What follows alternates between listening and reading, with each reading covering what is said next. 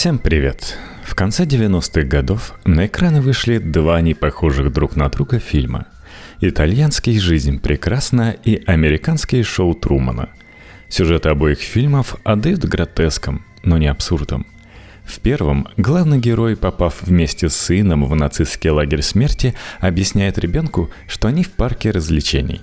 И если соблюдать правила, то все будет хорошо – а вот главный герой второй ленты вдруг с ужасом осознает, всю свою жизнь он был героем реалити-шоу по ТВ, и вокруг него одни актеры и декорации. История 20 века знает реальный эпизод, предвосхитивший оба киносюжета. В 1944 году Колыму, северо-восточную окраину СССР, край жестоких исправительных лагерей, посетил вице-президент США Генри Уоллес – Принимающая сторона устроила все так, что сочувствовавший коммунистам гость увидел в Колыме место свободного труда, творчества и социального прогресса. Спустя годы его постигло жестокое разочарование. Надеюсь, история не будет повторяться, ибо мы уже имеем тему про возвращение исправительных лагерей и журналисты, которые рассказывают нам про ГУЛАГ как прекрасный социальный лифт для крестьян. Театр одного зрителя. История превращения Колымы в благополучную деревню на радость вице-президенту США. Текст Максима Рычкова для T-Journal. Колыму, как феномен советской истории, породили две концепции 30-х годов. В них твердо верил Иосиф Сталин, с ними соглашались его приближенные – Советский лидер считал важной задачей освоить и заселить северо-восточное окраинное государство, богатое природными ресурсами. Осознавая, что мало кто поедет по своей воле в эти отдаленные края с суровым климатом, Сталин полагал направлять туда сильных и заключенных. Политик считал, что подневольный труд этих людей должен окупать себя – Сталин видел в лагерях обычные фабрики и заводы, которые обязаны приносить прибыль. До самой смерти фактического главы СССР никто из осведомленных людей не мог признать, что на деле система ГУЛАГ приносила стране ежегодно многомиллионные убытки. Одним из первых, кто стал озвучивать этот факт, был Берия, но уже после смерти Сталина. 13 ноября 1931 года в Советском Союзе учредили Трест «Дальнострой», отвечающий обеим сталинским идеям. Организации предстояло освоить бассейн на реки Колымы силами заключенных под началом чекистов.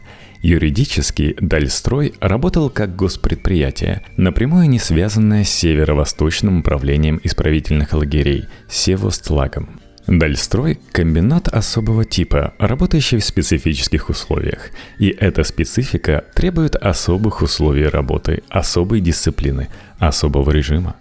Для советской власти этот нюанс имел значение. Колымским заключенным полагалось добывать золото и другие ценные металлы, в том числе и для экспорта. Поэтому из-за границы северные прииски должны были казаться обычными предприятиями, где работают свободные люди – Правда о природе колымского золота могла бы повредить торговле. Вольные рабочие инженеры тоже трудились на Колыме. На самый край СССР их влекли двойные тройные зарплаты и льготы от государства, но добровольцев хронически не хватало. Поэтому на одного вольного сотрудника в Дальстрое обычно приходилось по трое-четверо осужденных. Да и среди номинальных вольно-наемных преобладали отсидевшие сроки зэки – Первый начальник организации Эдуард Берзинш следил за условиями быта и досуга у подчиненных обеих категорий. Близкий к старым большевикам чекист, герой гражданской войны, верил в популярную в 20-х годах теорию перековки. Согласно ей, даже врагов народа стоило перевоспитывать гуманными методами в порядочных советских людей – Берзинш пытался и весьма успешно разрешить проблему колонизации сурового края и одновременно проблемы перековки и изоляции. При нем были отличное питание, одежда, рабочий день зимой 4-6 часов, летом 10 часов, колоссальные заработки для заключенных, позволяющие им помогать семьям и возвращаться после срока на материк обеспеченными людьми, сообщает нам Варлам Шаламов, советский писатель и бывший заключенный. В декабре 1937 года сотрудники НКВД арестовали идеалиста Берзинша. 1 августа 1938 года Советский Верховный суд приговорил начальника Дальстроя к смерти за длинный перечень сфальсифицированных преступлений – саботаж, теракты и шпионаж в пользу одновременно Германии, Японии и Великобритании. После снятия с должности и расстрела Берзинша в Колыме навсегда забыли про Перековку. Новый директор Карп Павлов ужесточил режим, урезал пайки, увеличил нормы выработки и продолжительность рабочего дня до 16 часов. Прежде всего, это коснулось политзаключенных. В 1939 году Павлова сменил другой чекист, 45-летний Иван Никишев. Новый начальник приспособил под себя сложившиеся в Дальстрое порядки – Никишев нисколько не походил на аскетичного фанатика революции Берзинша. Он относился к той плеяде гулаговских начальников, которых сами зэки иронично сравнивали с наместниками провинции в Римской империи. Москва же ценила, что при Никошеве Колыма исправно давала золото. За один сороковой год здесь добыли 80 тонн драгоценного металла. Никого не волновало, что на приисках Дальстроя от болезней, производственных травм и по другим причинам ежегодно умирало по 10-15 тысяч человек. Новых зэков с материка все равно прибывало в разы больше. В июле 43 года Никишев в довесок к прежней должности получил пост уполномоченного НКВД по Дальстрою. Чекист вел себя как феодальный князь. Он обзавелся дачей дворцом на берегу океана, личной гвардией и коллекцией автомобилей. Законную супругу Никишев отправил на материк, а сам сожительствовал с вольно-наемной Александрой Гридасовой, младше его на 20 лет. Через каждые 500 километров на огромной трассе было построено здание с картинами, коврами, зеркалами, бронзой, превосходным буфетом, поваром, завхозом и охраной, где мог бы достойно переночевать Иван Федорович, директор Дальстроя. Раз в год он действительно ночевал в своих домах. Никишев слепо исполнял все капризы любовницы. Он произвел ее в лейтенанты, поставил начальницей Магаданского женского лагеря. Потом Гридасова обзавелась крепостным театром и оркестром, где выступали актеры и музыканты из зэков. В хорошем настроении эта женщина могла выполнить самую невероятную просьбу от заключенных. Что не может сделать генерал-лейтенант Никишев, может сделать лейтенант Гридасова, шутили на Колыме. Например, Евгения Гинзбург, она устроила приезд на Колуму сына. До этого репрессированной писательнице отказывали в просьбе годами. Как пишет сама Евгения Гинзбург, те зэкошки, женщины-заключенные, которым посчастливилось попасть в штат некоронованной колымской королевы, вечно рассказывали разные истории о ларсах с драгоценностями, о пышных пиршествах, о том, что у Александры Романовны больше платьев, чем у императрицы Елизаветы Петровны. Другие бывшие заключенные с Колымы вспоминали Гридасову с меньшей теплотой. Колымскую королеву называли диким зверем, подлой интриганкой и примитивным и грубым алчным существом. Одним из столпов довоенной сталинской пропаганды являлся тезис, что все мировое окружение враждебно СССР – Буржуазным политикам первое в мире государство рабочих и крестьян ненавистно само по себе. Они хотят его уничтожить, уверяли советских граждан партийные деятели, писатели, режиссеры, журналисты. В действительности на Западе хватало влиятельных людей, сочувствовавших Советскому Союзу. В нем они видели прообраз нового мира, процветающий и успешный, свободный от предрассудков и несправедливости. Эти идеи разделял и Генри Уоллес, вице-президент США в 1941-1945 годах. Уоллес родился в 1888 году в семье преуспевающих фермеров из штата Айова. Он получил хорошее образование и приумножил родительские капиталы, выращивая и продавая кукурузу. Бизнесмен вступил в Демократическую партию и в 1933 году стал министром сельского хозяйства США, поучаствовавших в новом курсе Франклина Рузвельта по преодолению Великой депрессии – в 1941 году Уоллес получил пост вице-президента. Политика отличала широта взглядов, переходящая в экзальтированность. По итогу Уоллес увлекался эзотерикой, особенно творчеством художника и философа Николая Рериха, автора мистического учения о Шамбле, загадочной твердыне света, священной стране, где-то посреди Азии – Политик лоббировал предложения своего наставника в Конгрессе и спрашивал у него деловых советов, обращаясь к Рериху в письмах как к дорогому гуру. Уоллес с теплотой относился к Советскому Союзу. Политик публично хвалил сталинские эксперименты в экономике, призывал американцев заимствовать советский опыт.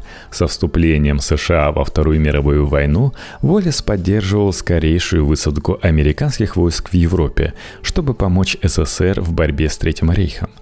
О сталинских лагерях Уоллес, как и большинство современников, имел смутные представления.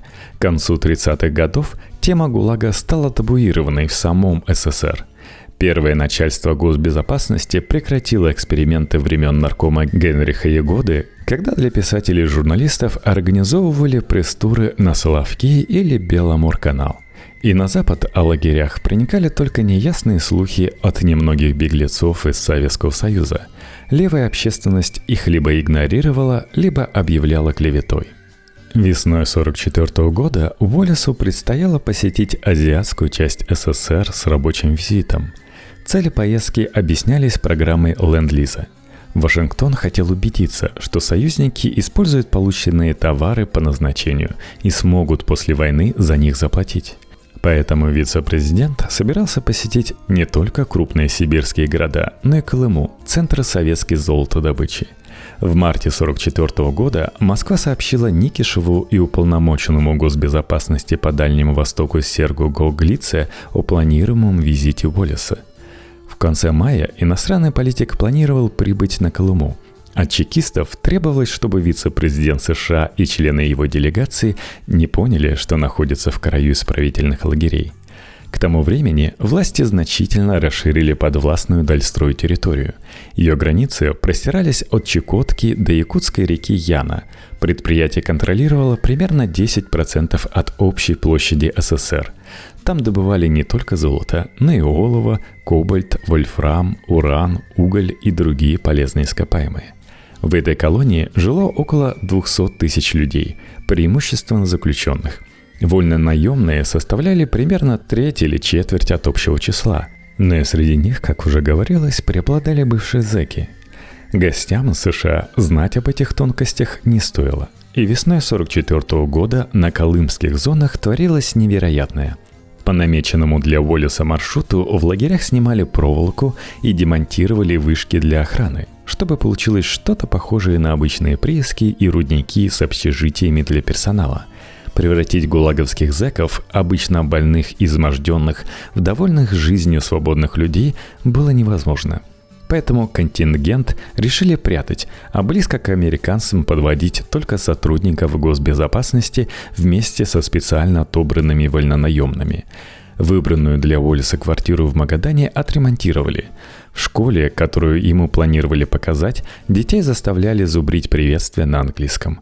Способных к изобразительному творчеству заключенных женщин заставили писать картины, делать вышивки и поделки – в Магаданском театре имени Максима Горького шли круглосуточные репетиции. Вечером 24 мая 1944 года самолет с Генри Уоллесом приземлился на аэродроме колымского поселка Семчан. Политика сопровождали 8 человек. Ученый-востоковед Оуэн Латимор, светолог Джон Хазард, трое армейских офицеров и столько же дипломатов. Хозяева встретили иностранцев грандиозным банкетом – на пиршестве вице-президента особенно порадовал своим талантливым Тамады. Своим талантом Тамады шеф Дальневосточной госбезопасности гуглится. Уоллес считал его хабаровским губернатором. До 1953 года территория будущей Магаданской области официально относилась к Хабаровскому краю, не понимая, что перед ним кадровый чекист – Американец не знал, что сопровождавший его веселый грузин еще несколько лет назад лично пытал людей на допросах и пачками подписывал расстрельные приговоры. После Симчана Уоллеса повезли в колымскую столицу Магадана и горняцкий поселок Берелех. По пути следования, как бы невзначай, советские люди знакомили американцев с разными деталями местной жизни. Вот продуктовые склады, разумеется, забитые под завязку. Здесь кинотеатр, естественно, в нем показывают самые свежие голливудские фильмы. Вдали ремонтно-механический завод, конечно, ничем не хуже фабрик Чикаго и Детройта. А по другую сторону теплицы с овощами. Да, советские люди ведут огороды и на крайнем севере – как вспоминает вольно-наемный на Колыме из бывших заключенных советский публицист Вячеслав Пальман, Узнав, что я агроном, Генри Уоллес неожиданно обнял меня за плечи и очень тепло по-отечески поблагодарил. Так, прижатый к вице-президенту, я даже прошел с ним несколько десятков метров. В то же время в теплицах к приезду Уоллеса произошла подмена. Вместо женщин-заключенных роль тепличниц исполняли дамы из управленческого аппарата, опрятно одетые в фельдеперсовых чулках с подкрашенными губами – Уоллесу на каждом шагу напоминали, что советская сторона ценит американскую помощь по ленд-лизу. Гостю постоянно показывали на различные объекты, связанные с обслуживанием воздушной трассы Аляска-Сибирь, по которой из США в СССР поступали военные грузы. Политика очаровали русский начальник Дальстроя Никишев и его супруга – Знакомя их, чекист Гуглидзе представил одетого в гражданской Ивана Федоровича как настоящего миллионера. Волес, по-видимому, не понял шутку, подумав, что его новый знакомый действительно преуспевающий бизнесмен, никак не связанный с силовыми структурами – Наслаждаясь местным великолепным воздухом, я слушаю рассказ Ивана. Чтобы здесь все заработало, нам пришлось попотеть. Первопроходцы прибыли сюда 12 лет назад и поставили первые 8 домов. Сейчас в Магадане живет 40 тысяч человек, и у всех свое жилье. Никишев объяснил заокеанскому гостю, что ежедневно на Колыме старатели добывают до 200 килограмм золота. И при этом постоянно открывается новое месторождение – где потом якобы используется современное оборудование, поэтому ежегодный прирост в добыче до 8%. Несколько раз к вице-президенту подводили простых сибирских рабочих в навехонькой спецодежде. Уоллиса восхитила их бравость и физическая крепость. Через переводчика ему объяснили, что все до одного колымчане просили лично Сталина отправить их на фронт. Но тот объяснил, что добывать золото в глубоком тылу не менее важно для победы, чем бить нацистов на полях сражений. Американцев только смутило, что простые рабочие в нарушение правил ленд-лиза обуты в американские сапоги. Товары по программе полагались для военных нужд. Но советская сторона объяснила, что нарушений нет, так как эта обувь якобы куплена за деньги. Волес поверил новым друзьям на слово. Еще до приезда в СССР вице-президент что-то слышал о советских концлагерях с жестокими условиями содержания и принудительным трудом – во время визита он спрашивал Никишева, есть ли где рядом такие объекты и можно ли их посмотреть. Советский миллионер отвечал, что ни о чем таком он не знает. Уоллеса и спутников интересовало увидеть лагерь заключенных, но так как они нигде не видели не только лагерь, но даже и отдельных заключенных, то в этом вопросе они были разочарованы, вспоминает сам Никишев. Американцы, как и предполагалось, увидели только зэков-артистов и музыкантов в Магаданском театре. Уоллес удивился такому количеству талантов в рабочем городке на самом краю страны. Ему объяснили, что якобы часть коллективов – это армейская самодеятельность, а другие исполнители – эвакуированные во время войны профессионалы из Москвы, Киева и Ленинграда – Самих артистов чекисты заранее предупредили о недопустимости задушевных бесед с иностранцами под угрозой нового дела о государственной измене. 25 мая Волес посетил выставку творчества в местном доме культуры. Американцу рассказали, что зима в этих краях долгая, работы на рудниках прекращают, и рабочие вместе со своими женами пишут картины, вышивают или выполняют поделки из дерева и кости – Две вышивки так восхитили вице-президента, что Никишев немедленно снял их со стены и преподнес гостю в подарок. Американец немного смутился, но присутствовавшая Гридасова объяснила, что это ее творчество, и она согласна все подарить. Реально поделки вышла художница Вера Устеева из Свердловска, осужденная по 58 статье. Уоллес писал, что на понравившихся ему вышивках автор запечатлел живописные русские пейзажи – но сама Устиева в интервью в 1996 году рассказывала, что на одной из поделок она изобразила маленького ребенка в память о своем умершем в младенчестве сыне. Его Вера родила уже после ареста в пересыльной тюрьме, ожидая лагерного этапа. Вице-президент увез подарки в Америку, а через некоторое время наша начальница Гридасова получила письмо от жены вице-президента, в котором та писала, что благодарит ее, что картина украшает их холл. Свой трехдневный визит на Колыму Уоллес закончил банкетом в Магадане. На нем вице-президент повторил одну из своих любимых мыслей. При царизме в Сибирь только высылали преступников, а при новой власти сюда по своей воле едут работать свободные, счастливые люди, считал американец. Сибирь и Дальний Восток – это как американский Дикий Запад. Это земли осваивают такие же предприимчивые и отважные люди, только более сознательные. Поэтому здесь нет пьянства, ни драк с поножовщиной, ни азартных игр, добавил вице-президент США к восторгу советской стороны. 27 мая 1944 года, то есть 67 лет назад, Уоллес и его делегация на самолете покинули Колыму.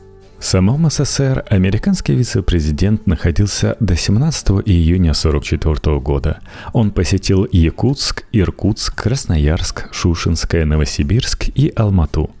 Всем увиденным политик остался очень доволен. За полученные впечатления он поблагодарил в письме лично Иосифа Сталина. Мы, русские американцы, разными путями идем к одному и тому же. Мы хотим создать общество, где технический прогресс несет как можно больше пользы простым людям. И в наших целях нет ничего несовместимого. Кто считает иначе, тот вольно или невольно разжигает новую войну. А это преступно. После возвращения в США, после всего показанного Потемкинского, Уоллес еще больше восхищался советскими порядками, что и разрушило его карьеру. В конце 1944 года Рузвельт решил пойти на четвертый срок у власти с новым вице-президентом Гарри Труманом. 2 марта 1945 года Уоллеса понизили до министра торговли, а спустя полтора года уже сам, ставший президентом Труман, отправил почитателя Шамбалы и сталинизма в отставку и с этого поста за откровенно просоветские публичные речи. Уоллес договорился до того, что требовал передать Москве ядерное оружие и призывал изучать в Америке псевдонаучную теорию советского биолога Трофима Лысенко, отрицавшего генетику. Экс-вице-президент выглядел слишком левым даже для демократической партии – а уже оппоненты-республиканцы открыто называли его сталинским шпионом и пособником коммунистов. В 1948 году Уоллес создал свою социалистическую независимую прогрессивную партию и баллотировался от нее на президентских выборах. Голосование политик провалил, набрав только 2% избирательских симпатий и ни одного голоса выборщика – 1950 году его карьеру окончательно добил выход книги «11 лет в советских лагерях» авторства Эленор Липпер. В 1937 году Эту жившую в СССР коммунистку из Бельгии осудили по ложному обвинению в шпионаже. На свободу женщина вышла только после войны, полностью пересмотрев свои убеждения. Липер вернулась в Европу, где опубликовала одни из первых в своем роде воспоминаний о ГУЛАГе, сообщив о сфабрикованных делах, пытках, принудительном труде, высокой смертности. Часть срока бельгийка как раз провела на Колыме. Она застала пресловутый визит Уоллеса, включив этот эпизод в свою книгу. Липер рассказала о потемкинских деревнях для вице-президента и о том, как ими потом восторгался американец. Политической карьере Уоллеса пришел конец – как говорит Эленор Липпер, моя единственная вина была в безграничной наивности, с которой я верила в реализацию своих идеалов в СССР. Уоллес публично признал свою ошибку и выступал уже за сдерживание советского влияния в мире, но в глазах большинства американцев он так и остался коммунистическим пособником.